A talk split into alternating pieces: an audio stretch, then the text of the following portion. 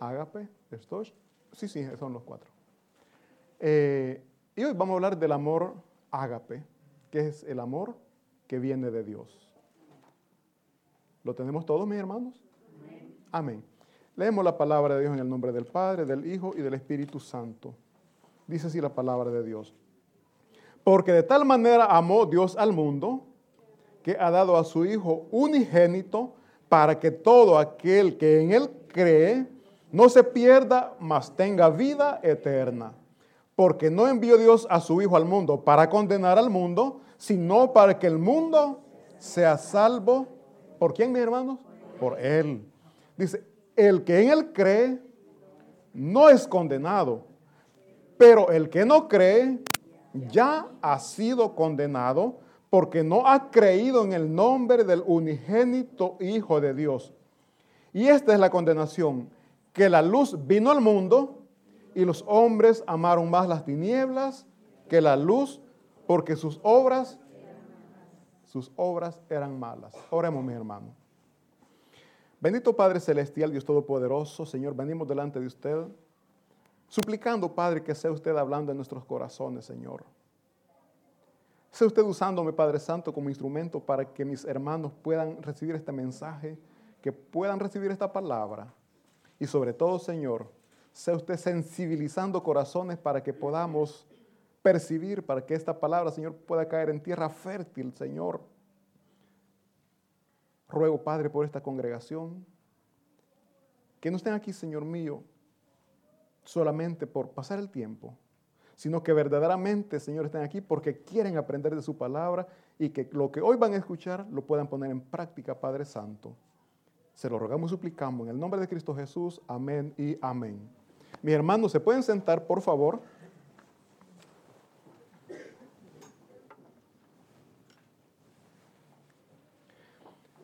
Como les decía, eh, hay un tema allí que dice, de tal manera amo Dios al mundo. Mis hermanos, el tema de este sermón yo lo he puesto, salvos por amor. Salvos por amor. ¿Por qué? Porque Dios nos ha salvado por amor. Dice la palabra de Dios que nosotros, los seres humanos, los hombres, pecamos. En nosotros hay maldad. Aunque usted diga, no, pero yo hago buenas, hay maldad. Quizás no actúa, pero lo piensa. Y muchas veces no solo lo piensa, lo hablamos. Y hay muchas personas que no solo lo piensan y lo hablan, sino que actúan. ¿Por qué? Porque hay maldad en el corazón. Dice la palabra de Dios que aunque si no lo hacemos, pero si lo pensamos, es como que ya lo hicimos. Entonces hay maldad en nuestros corazones. Entonces aquí dice la palabra de Dios, eh, porque de tal manera Dios amó Dios al mundo que ha dado su Hijo unigénito para que todo aquel que en él cree no se pierda, mas tenga vida eterna. Mis hermanos, Aquí vemos que Dios, cuando el hombre falló, cuando el hombre pecó, tenía dos opciones. O lo rescataba o lo dejaba que le fuera o quisiera lo que él quisiera. Habían dos, opciones. Como cuando usted, su hijo, le está dando problemas, ¿verdad? Usted lo aconseja, lo aconseja, lo aconseja. Al final, ah, pero ok. Hace lo que vos querrás. Mis hermanos, dice la palabra de Dios que de tal manera amó Dios al mundo que dio a su Hijo unigénito. No le importó la ofensa que el hombre le había hecho o lo que nosotros le hemos hecho, a pesar del daño, porque la ofensa, mi hermano, ¿a quién le agrada? ¿A quién le gusta que le ofendan? A nadie. Pero a nosotros nos gusta ofender, ¿verdad? A veces hacemos bromas, decimos, aunque sea bromeando, se lo voy a decir va con una intención, ahí hay maldad de allí, hay maldad. Pero, y al final, ¿qué dicen? Ya viste, se lo dije. Mis hermanos, aunque sean palabras, son ofensas y nosotros a nuestro Dios lo ofendemos de muchas maneras. Nos hemos apartado del amor de Él. Dice la palabra de Dios que el principal mandamiento es amar a Dios sobre todas las cosas. Y hay un segundo, amar a nuestro prójimo como a nosotros mismos. La pregunta es, ¿lo estamos haciendo? No. Entonces, Dios, mis hermanos, a pesar de nuestra maldad, eligió darnos salvación. La elección va unida, mis hermanos, a la acción. Dios no solamente dijo, lo voy a salvar, como nosotros muchas veces, ¿verdad? Hablo por mí, voy a hacer esto. Pasaron los días, los meses y nunca lo hice. Me quedé solamente con la intención. Dios dijo que lo iba a hacer y lo hizo. Eligió salvarnos y puso en plan, puso en acción algo que él ya tenía desde antes preparado y era dar a su hijo unigénito para que él fuera sacrificado y a través de ese sacrificio nosotros los que creemos en él pudiéramos ser salvos. ¿Cuántos de nosotros, mis hermanos que estamos aquí, creemos en Cristo Jesús? Que Él es el Hijo de Dios, que Él es nuestro Salvador, que Él tomó nuestro lugar en la cruz. Él solamente pide que creamos. Eh, pero es que mire, eh, que este, y el problema es cuando vamos, es que no hablamos de nosotros, hablamos del otro. Pero es que mire, que este es un gran borracho, que este es un gran mentiroso. Este, señalamos, ¿verdad? Pero nunca hablamos de nosotros. Bonito fuera, es que, y comencemos nosotros, es que yo soy esto, yo soy... Ah. Y Dios nos manda a que lo hagamos pero delante de Él, que confesemos nuestros pecados delante de Él, porque fiel es Él para perdonar nuestros pecados. Fiel es Dios para perdonar nuestros pecados. Mis hermanos, entonces dice que el amor es más que un sentimiento, el amor es más que una emoción, el amor es una elección. Va unida a la acción, la elección va unida a la acción. Por ejemplo, cuando un joven se enamora de la señorita, desde que la ve, la elige para esposa, como enamorada, pero es un proceso después la esposa, pero la eligió. Pero no se queda solamente, ella es agradable, ella es simpática, ella me gusta, no. Echa en acción, ¿no? Comienza a hablar.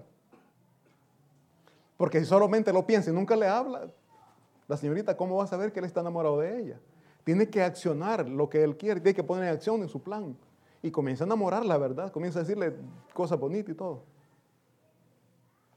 Entonces, nosotros, mis hermanos, tenemos que también ponernos un plan, tenemos que crear un plan para ser buenos hijos, para hacer las cosas que a Dios le agradan. Entonces, mis hermanos, decimos que Dios eligió salvar al mundo y a esta elección la unió con la acción que fue mandar a su Hijo en sacrificio por amor a nosotros. El amor, no sé, me viene ahorita una canción, hay una, ¿cuántos se acuerdan de Olga Tañón? El amor no es, solo, no es solo sexo, el amor no es solo gozo. El amor Leíamos el domingo pasado, el domingo, es, el, domingo pasado hablamos que el amor es sufrido. El amor es sufrido. Yo les ponía el ejemplo de nuestro Señor Jesucristo, ejemplo mayor es Él. Él sufrió por amor a nosotros. Él se entregó por amor a nosotros. Lo humillaron, lo abofetearon, lo azotaron. ¿Qué fue lo que no le hicieron a él? Bueno, además hasta murió en la cruz por amor a nosotros. Usted, esposo, que tanto ama a su esposa, a su amada esposa, ¿qué tanto está dispuesto a sufrir por ella?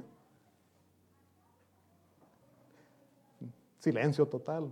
Invirtamos el papel. Esposas, ¿cuántas están dispuestas a sufrir por su esposo?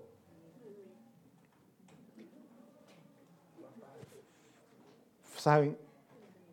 Los hombres porque no somos expresivos, pero yo sé que lo harían.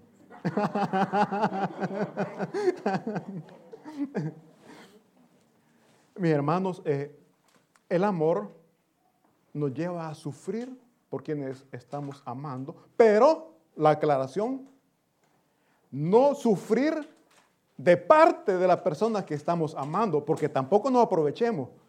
Pues la voy a tratar como yo quiera porque me ama, me tiene que, que soportar. No, no se refiere a este amor. O cuando le estamos gritando, ahí comienza a llorar. Aguantame, porque dice la Biblia que el amor es sufrido. no, mi hermano. No, no es así. Dice, el amor es sufrido porque tenemos que soportar o ayudar en los problemas en que nuestro ser amado está pasando. Ese es el sufrimiento, llevar la carga como pareja dentro de la familia. No cargar solo a uno. Vos sos el hombre, vos trabajás, vos manteneme. O el hombre cuando llega a casa, vos sos la mujer, vos sos la responsable de la casa, tenés ya que tenerme lista la comida. Y quizás va llegando a trabajar también ella. Mis hermanos, tiene que haber una ayuda mutua. Y cuando dice que el amor es sufrido, es estar juntos en los momentos difíciles que se pasan como familia. Cuando los hijos se enferman, por lo general es la mamá que se desvela cuidando al niño o la niña y el papá. ¿Dónde está el papá? Hasta ronca, ¿verdad? en esos momentos de dificultad, dificultad, debemos de estar juntos, mis hermanos. Entonces dice que el amor produce sacrificios. El amor, mis hermanos, es proteger y cuidar a las personas que amamos, aunque esto signifique sacrificar cosas que amamos o que queremos en lo personal. Eh, en los pueblos, mis hermanos, se da bastante lo que es eh, la ganadería. Hay vacas, caballos y todo. Y un señor tenía un caballo bien bonito que él le, bueno, decía que lo quería, ¿no? Y cuando el hijo se le enfermó, el costo era bastante alto, tuvo que vender el caballo. Porque él necesitaba. Necesitaba dinero para la operación que le iban a hacer a su hijo. Entonces, prácticamente él sacrificó algo porque él decía, no, este es mi caballo, y bien bonito, un caballo negro. Y lo tuvo que vender. Este señor amaba su caballo, pero también amaba a su hijo. Tuvo que sacrificar para que su hijo pudiera ser operado. Le repito, él no se sintió contento, se sintió el dolor, la tristeza de, deshacerse o desaparecer de su vida este caballito, este animalito pero lo hizo por amor. Ahora, mi hermano, algo bien diferente, pero Dios Padre envió a su Hijo único, su amado Hijo, por amor a nosotros. Dios Padre en su omnisciencia sabía todo lo que su Hijo iba a sufrir aquí en la tierra. Él siempre lo supo, pero por amor a nosotros lo envió. Jesucristo, siendo Dios, también sabía a lo que venía. Jesucristo sabía lo que iba a sufrir, pero por amor a nosotros sufrió. Entonces vemos que el amor produce sacrificios cuando en verdad se ama. Cuando en verdad hay amor, mis hermanos, nos sacrificamos. Y no hay amor más parecido al de Dios que el amor de una madre. Una mamá, le digo, hace todo lo que está a su alcance porque su hijo esté bien. Hace todo. Los papás somos un poquito más, mm, menos expresivos en el amor. Entonces, decimos que el amor se expresa y Jesucristo expresó su amor en la cruz del Calvario. ¿Alguien puede dudar del amor de Dios? No, mi hermano. No podemos dudar después de todo lo que le ha hecho por nosotros. Alguien dirá, pero entonces, ¿por qué estoy mal? Si Dios me ama tanto, ¿por qué no tengo, comenzamos una lista, ¿verdad? ¿Por qué no tengo casa? ¿Por qué no tengo carro? ¿Por qué en la familia estoy mal? Si Dios me ama, me dijo alguien, si Dios ama a la humanidad, ¿por qué hay tantos niños sufriendo hambre en África? Viene esa pregunta. Si Dios nos ama, ¿por qué nos tiene sufriendo? Mi hermano, la respuesta es sencilla. Sufrimos porque queremos.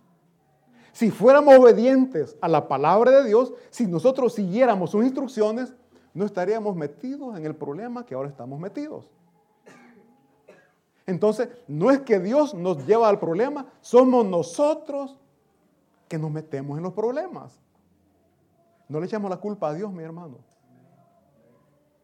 No le echemos la culpa a Dios. Porque Él ya dio todo, dio lo más valioso, dio a su Hijo ¿qué más puede dar? Ya no, no hay nada más. Cuando aceptamos el amor de Dios, mis hermanos, el Espíritu Santo, cuando aceptamos, reconocemos a Cristo como nuestro Señor, como nuestro Salvador, el Espíritu Santo viene y mora en nosotros. Viene y mora en nuestros corazones. Reconocemos y recordemos que nosotros tenemos un Dios trino, Dios Padre, Dios Hijo, Dios Espíritu Santo. Y los tres participan en la redención o en la salvación del ser humano. Dios Padre envió a su Hijo, Jesucristo acepta y el Espíritu Santo día a día nos va instruyendo, nos va guiando qué es lo que tenemos que hacer y qué es lo que no tenemos que hacer. Repito, el problema es que no escuchamos la voz de Dios. Y si la escuchamos, pero al final hacemos lo que queremos y no lo que Dios nos está indicando. Queremos que nuestra familia se mantenga la paz. El Espíritu Santo que le dice, perdonarlo, perdonarla. Pues no, no se lo merece. Y mientras no hay ese perdón, no va a haber paz en su corazón. No va a haber paz en su familia, no va a haber paz en su hogar. Entonces no le echemos la culpa a Dios, sino que somos nosotros porque no queremos escuchar y obedecer la voz de Dios. Mis hermanos, nosotros, dice la palabra de Dios, somos sellados por el Espíritu Santo. El sello es una marca. El sello es una marca. Nosotros somos cristianos. La pregunta es, ¿nos comportamos como cristianos? vivimos como cristianos, pero la palabra de Dios dice que nosotros somos salvos por creer en Cristo Jesús. ¿Que vamos a dar un mal testimonio? Sí. Pero usted va a sufrir las consecuencias. Usted va a sufrir las consecuencias del pecado que usted está haciendo. Dios le perdona, pero las consecuencias usted las va a sufrir. Después usted va a estar llorando. Y después decimos, Dios, ¿dónde estás? ¿Por qué me has desamparado? No, un momento. Usted sabía que no tenía que... Voy a meter a este, este, a este tipo de pecado. Usted sabía que no tenía que fornicar, no tenía que adulterar y lo hizo. Salió embarazada. Ay, ¿cómo hago? ¿Cómo le digo a mi esposo? Vámonos a algo peor se enferma, eh, el síndrome, el, SIDA este. ¿Por qué? Ay, Señor, saname, por favor. ¿Y quién lo mandó? ¿O quién la mandó? Por eso digo, nos metemos en problemas porque queremos. No es porque Dios así lo quiera. Ahora, Dios nos da libertad. Dios no ha creado robots, Dios no nos ha programado. No, Dios nos da libertad. En nuestra cultura, mis hermanos, el hombre y la mujer elige con quién se va a casar. En, nuestra cultura es así. Así también Dios nos da la libertad. O amamos la luz o amamos las tinieblas. Nosotros siempre decimos, amamos la luz, pero estamos caminando en las tinieblas. Reconocemos a nuestro Señor Jesucristo como nuestro Señor, como nuestro Salvador, pero vivimos como el mundo vive. Y es por eso que nosotros decimos, ay, que el cristianismo no funciona. Alguien dijo, es que el cristianismo, el cristianismo a mí no me funciona. Mis hermanos, sencillamente no estamos escuchando la voz de Dios. Jesucristo, no me canso de decirlo, Jesucristo vino a enseñar humildad. Pero eso nadie quiere. Nadie quiere ser humilde. Es que se van a aprovechar de mí. No, no, no. ¿Cuánto nos aprovechamos nosotros de Dios? ¿Cuántas promesas hemos hecho y nunca le hemos cumplido? ¿Cuántas veces hemos dicho, Señor, voy a hacer lo que tú me estás indicando y al final terminamos haciendo lo contrario? Recordemos, mis hermanos, la salvación, si verdaderamente la hemos recibido, la salvación no se pierde. Si verdaderamente la hemos recibido, pero queda la aclaración. Usted está preguntando ahorita, ¿y cómo hago para saber si la recibió o no? Porque todos decimos que la hemos recibido. Pero ¿qué tan cierto es? ¿No será que nos estamos engañando? ¿Será que no la hemos recibido y creemos que sí? La palabra de Dios es transparente y nos confronta. Para nosotros decir soy cristiano, soy salvo, mis hermanos, sencillamente dice la palabra de Dios, por sus frutos los conoceréis. Así es sencillo. ¿Cómo estaba actuando usted antes de que fuera cristiano? Ah, no, yo hacía esto y esto es un desastre. Ahora que es cristiano, ¿cómo está su vida? Si dice igual, perdóneme, no ha nacido de nuevo. Pero si en usted ha habido cambio, dele gracias a Dios, porque el Espíritu Santo está trabajando en su vida y la va guiando, y lo va instruyendo, y usted está escuchando, usted, usted está obedeciendo la palabra de Dios. Entonces, para saber si verdaderamente hemos nosotros recibido esa linda y preciosa salvación, ese lindo regalo, sencillamente nos autoevaluemos cómo éramos antes de reconocer a Cristo como nuestro Señor, como nuestro Salvador y cómo somos ahora. Yo he escuchado personas que dicen, yo así soy, a mí nadie me cambia. ¿Qué estamos haciendo aquí? Esa es la pregunta. ¿Qué estamos haciendo aquí? Si todos estamos aquí porque queremos ser mejores cada día, porque queremos que Dios nos transforme, porque queremos que Dios nos cambie.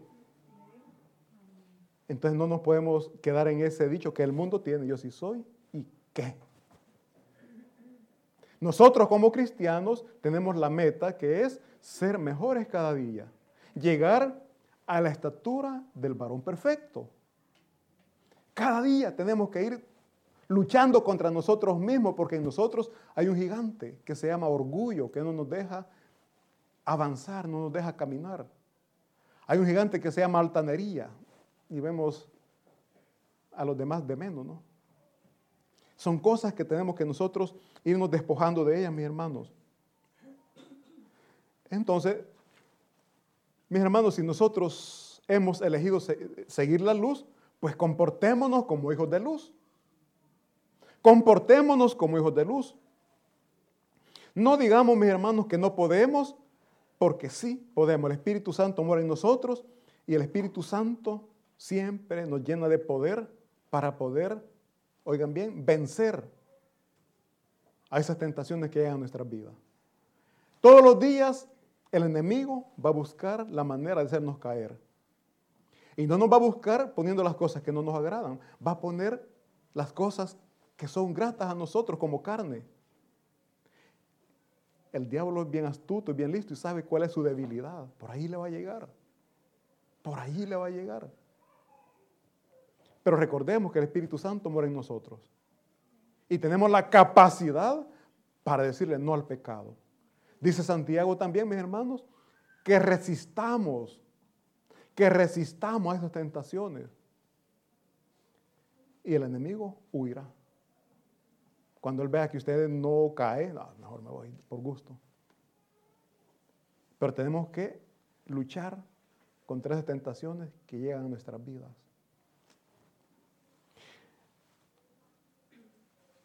Mis hermanos, les decía, nosotros, bueno, Dios hizo un plan redentor y es enviar a su Hijo para que nos salve. Ahora nosotros como hijos de Dios también tenemos que hacer, tenemos que planificar cómo nosotros podemos hacer para no caer en las tentaciones, para no pecar más.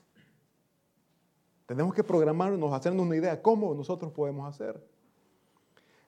Ahorita los jóvenes, para los jóvenes, mis hermanos, es bien normal, es natural tener relaciones sexuales antes del matrimonio. Es normal.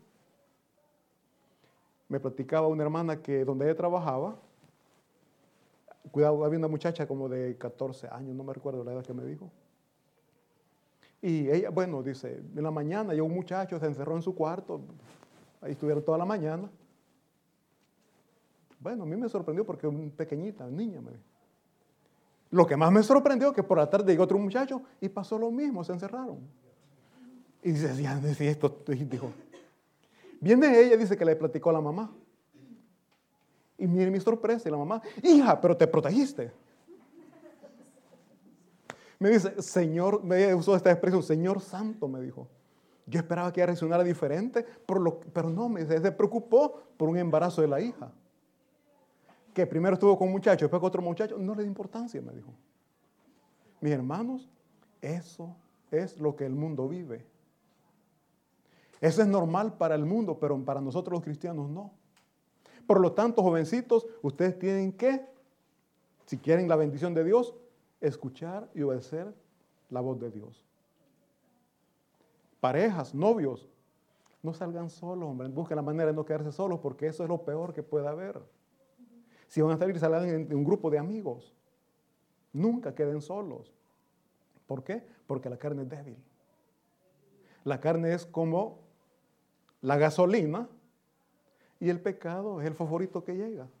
se encendió. Así de sencillo. Alguien que esté viviendo en adulterio, hágase un propósito. Deje esa doble vida que está llevando. Ay, es que no puedo. Sí se puede. Dice la palabra de Dios que somos más que vencedores. Podemos vencer esas tentaciones.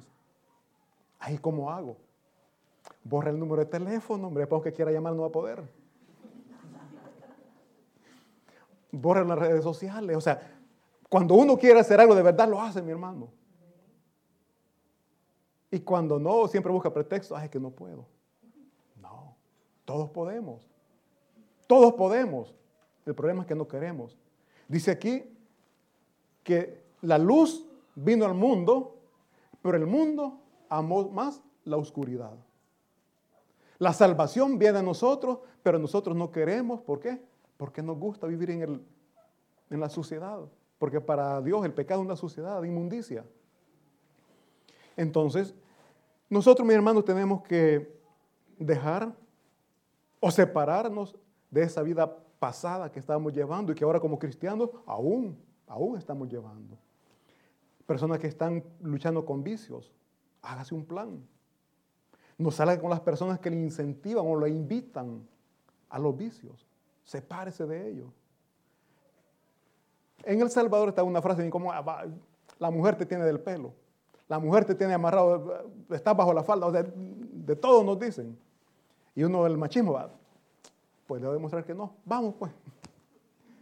Que digan lo que quieran. Usted busca su felicidad. Usted busca el bienestar de su familia. ¿Por qué?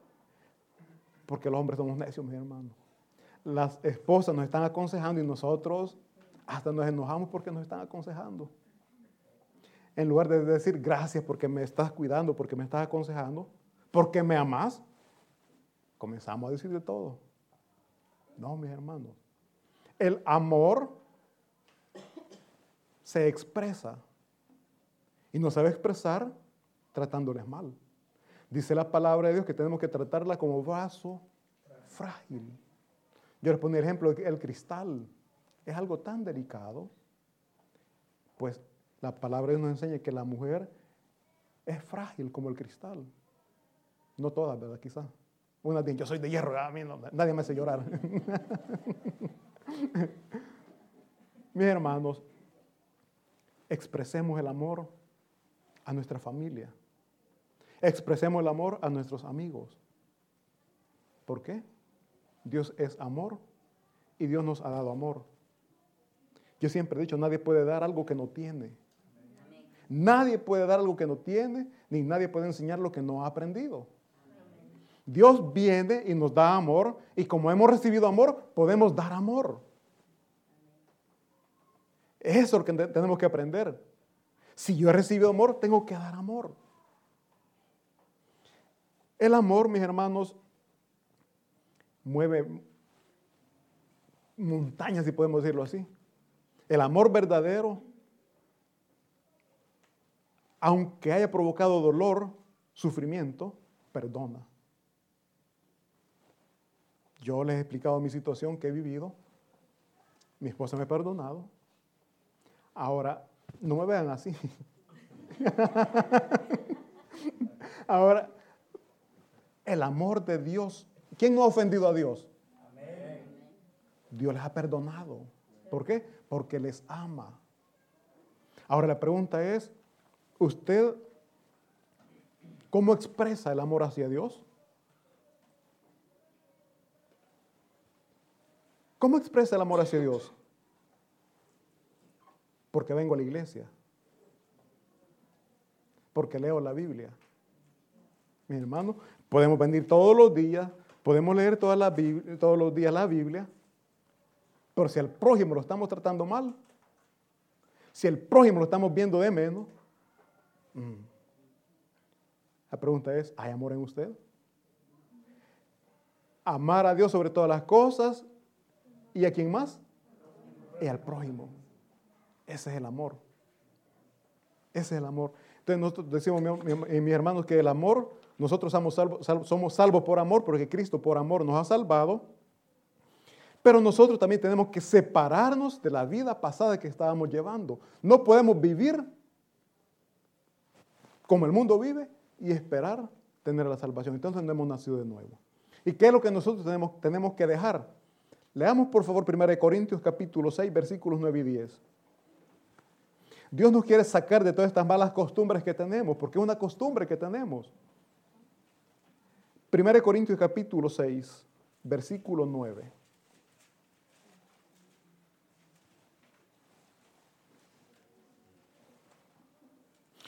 Dice así la palabra de Dios. ¿No sabéis que los injustos no heredarán el reino de Dios? No erréis, no nos equivoquemos.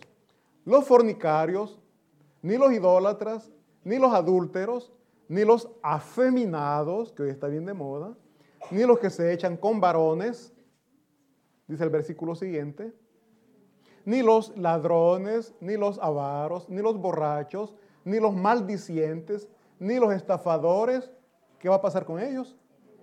No, no heredarán el reino de Dios. ¿Qué de esas cosas estamos practicando y nosotros decimos que somos parte del reino de los cielos? Borracho, ¿quién dijo borracho por ahí? Ubriaco. Amén. O sea, veamos si tenemos algo, de algo en nosotros, hay algo de esto todavía, tenemos que irlo sacando de nosotros, mis hermanos. ¿Por qué? Porque Dios es amor y el amor lleva a tener sacrificio. Nosotros, para dejar este tipo de pecado, tenemos que sacrificarnos. Alguien quizás está acostumbrado a una doble persona, sacrifique su carne y deje ese pecadito, mi hermano. Si le quiere llamar pecadito, o le quiere llamar pecadón. Leamos también, por favor, Apocalipsis capítulo 21, versículo 8. Apocalipsis capítulo 21, versículo 8. Ahí casi casi lleva lo mismo, pero agrega unos más. Pero los cobardes e incrédulos, oigan bien, pero los cobardes e incrédulos, los abominables y homicidas, los fornicarios y hechiceros, los idólatras y todos los mentirosos, ¿quién no miente? Y todos los mentirosos tendrán su parte en donde? En el lago que arde con fuego y azufre, que es la segunda muerte. Mis hermanos, hemos dicho que Dios nos salva. Cristo vino para darnos salvación. Él trajo la luz, Él es la luz de nuestras vidas. Por lo tanto, no podemos ya estar metidos en esto. Algo de esto hay en nosotros. Pero yo les decía hace un momento, el Espíritu Santo está en nosotros y el Espíritu Santo nos da el poder para dejar eso que a Dios no le agrada. Es una lucha. Tenemos que sacrificarnos. Jesucristo se sacrificó por amor a nosotros. Entonces nosotros sacrifiquémonos por amor a nosotros mismos y por amor a nuestra familia. Sacrifiquémonos. Usted estará diciendo, porque yo no tengo nada de eso. Por lo tanto, yo entro al reino de los cielos. Yo les pido por favor que leamos Mateo, capítulo 19, versículo 29. ahorita se están sintiendo, no, porque yo de eso no tengo nada. Veamos qué dice Mateo. Mateo capítulo 19, versículo 29. Ya para ir terminando.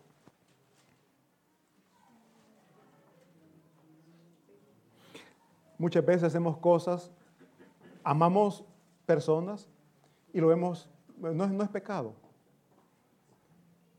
en realidad no es pecado. El problema es cuando les ponemos antes que a Dios. Dice la palabra de Dios así. Aquí está hablando Jesucristo y dice, y cualquiera que haya dejado casas o hermanos o hermanas o padre o madre o mujer o hijos o tierras por mi nombre, recibirá cien veces más y heredará. ¿Quiénes? Lo que aquí no está diciendo no tiene que amarle, no, lo que está diciendo es no pongan a ellos en primer lugar antes que a mí. Tenemos que dejar, fíjense que mm, hay muchas veces, muchas veces dan los casos que las esposas no vienen a la iglesia porque el esposo no quiere venir. O viceversa. O porque los hijos no quieren venir. No, pues no, vamos a la iglesia. No, no, no, no. Él, no quiere, no, no le quiero hacer sentir mal. ¿Qué dice aquí la palabra de Dios?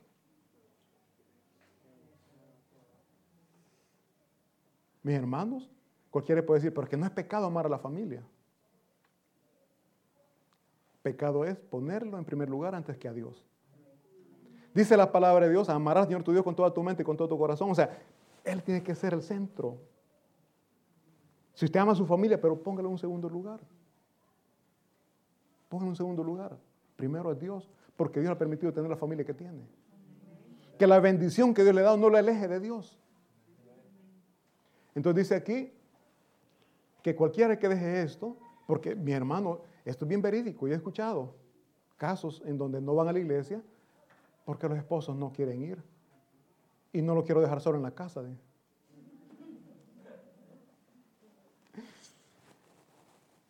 Dice aquí, cualquiera que deje todo esto por mi nombre, dice Jesucristo, recibirá cien veces más. ¿Qué va a recibir? Bendiciones. Se refiere aquí en la tierra, recibirá cien veces más. Está hablando de cosas terrenales. Porque después agrega lo espiritual. Porque dice, y heredará la vida eterna. O sea que si usted, mis hermanos, pone a Dios en primer lugar, Dios le va a prosperar aquí en la tierra. Y después que le prospera aquí en la tierra, tenga por seguro que usted ya entró en el reino de los cielos. Que eso es lo que nuestro Señor quiere, que todos entremos al reino de los cielos. Mis hermanos, nosotros somos salvos por amor. Jesucristo viene y nos salva por amor. Pero también vamos a ser salvos por amor si nosotros amamos a Dios. Si nosotros ponemos en primer lugar a Dios. Porque Dios, no hay duda, Él ya expresó su amor en la cruz. Ahora la pregunta es, ¿nosotros amamos a Dios de verdad?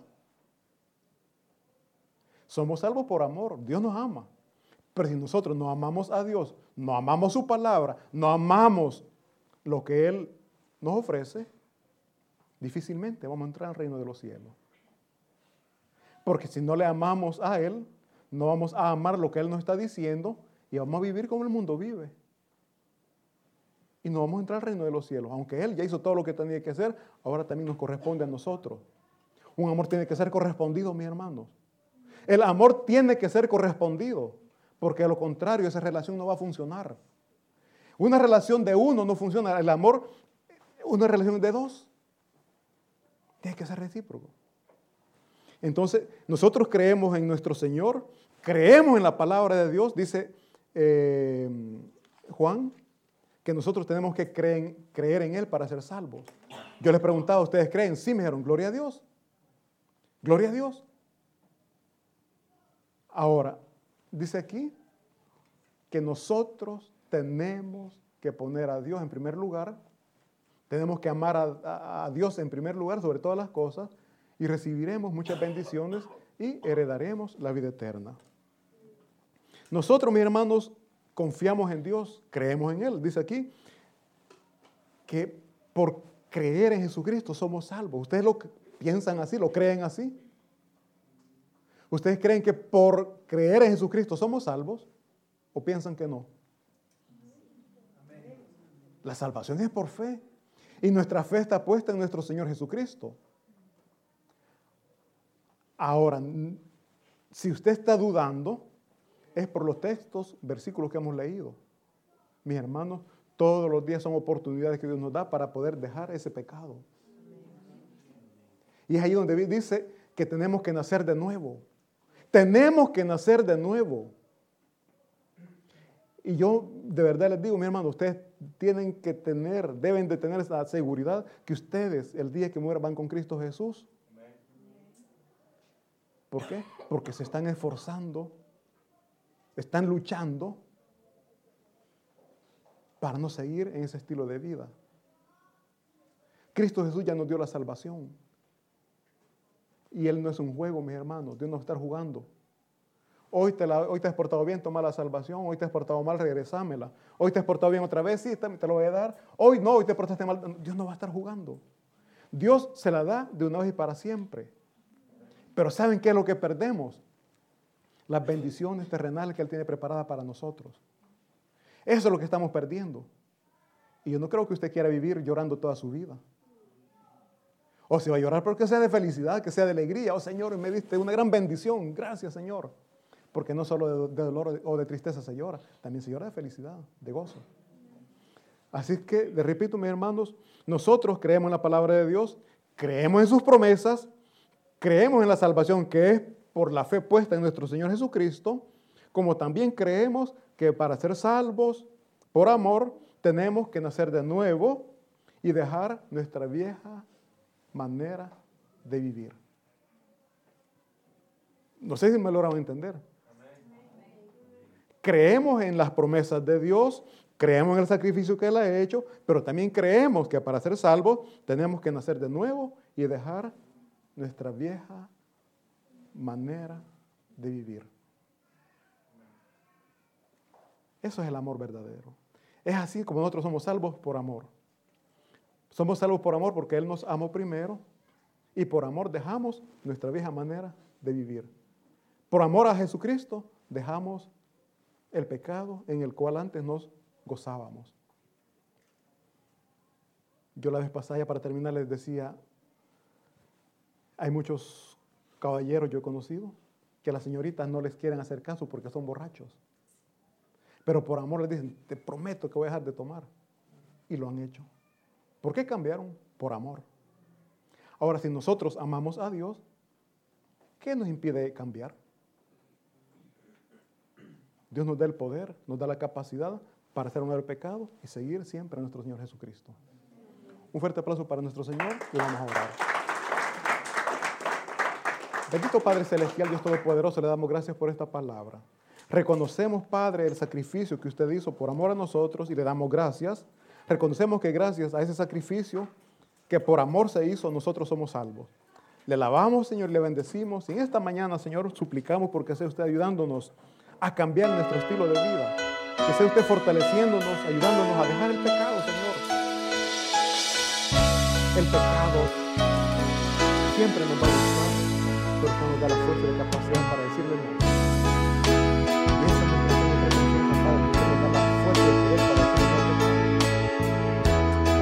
Gracias